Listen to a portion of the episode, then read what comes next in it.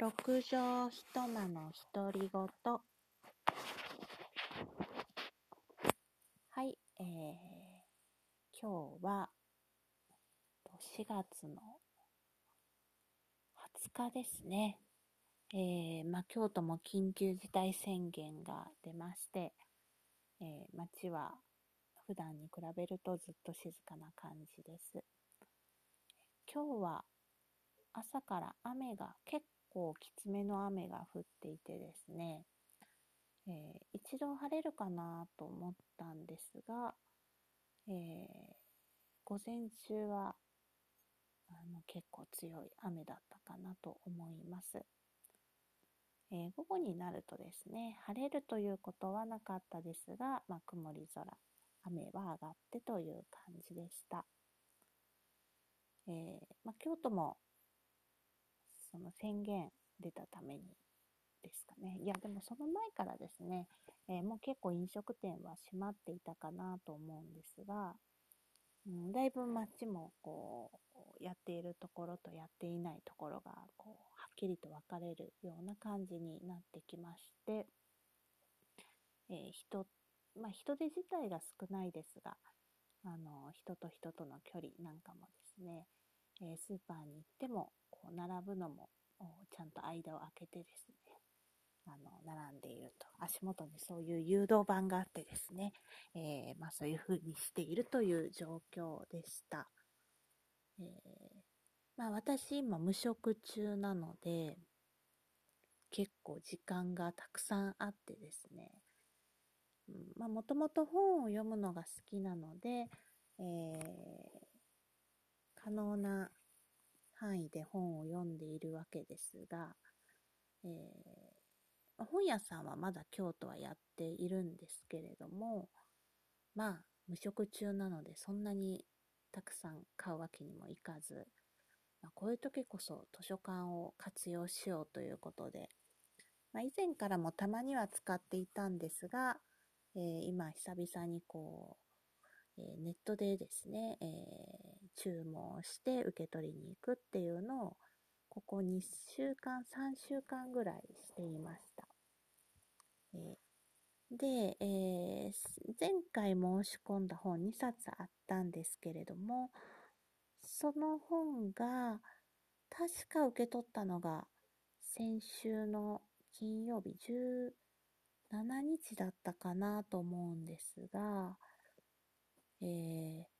今日そのうちの一冊の本を読んでですね、あの、返却ボックスにこう返却に行きますと、えー、18日から、あの、本の、まあ、の、私が前回借りた時もですね、その、本を読む機能はもうすでに停止してあって、えー、受け取り機能だけ、予約と受け取り機能だけが、まあ、残っているという状態だったんですが、それもですね、もう18日から5月の6日まででしたかね、え辞めるということで、あの、京都市の公共図書館の全機能が、あの一旦、こう止めるという案内が貼ってあってですね、あまあ、知らなかったとはいえギリギリ受け取りに行っててよかったなと。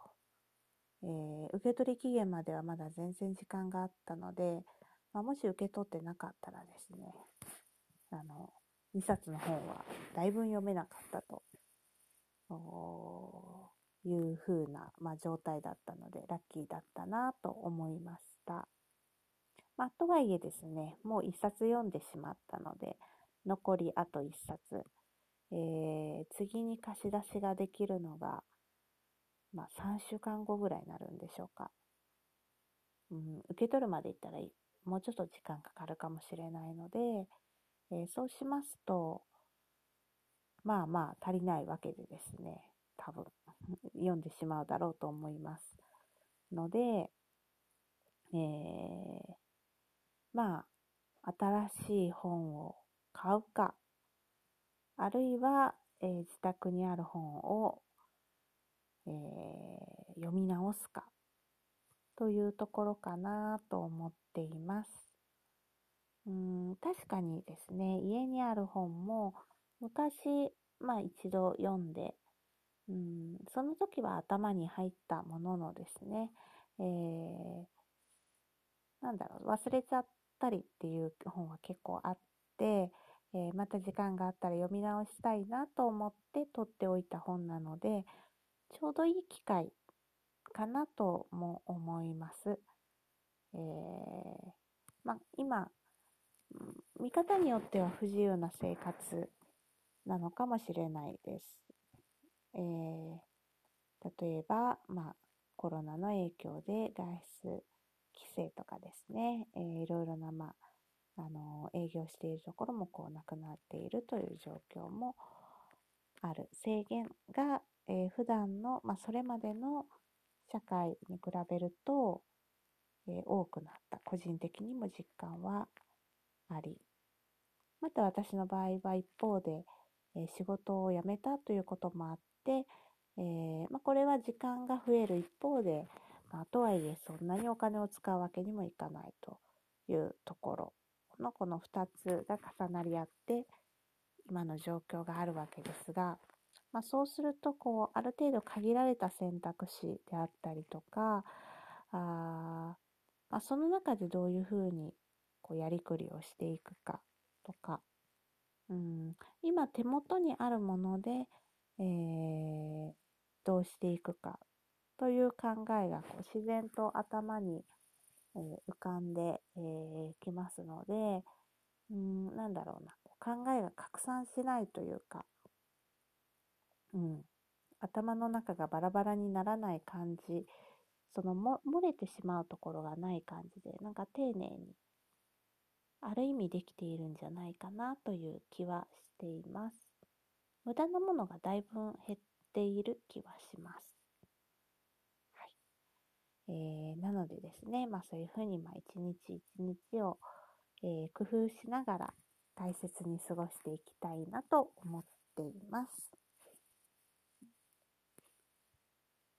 はい。では、今日は、えー、以上で終わりたいと思います。ありがとうございました。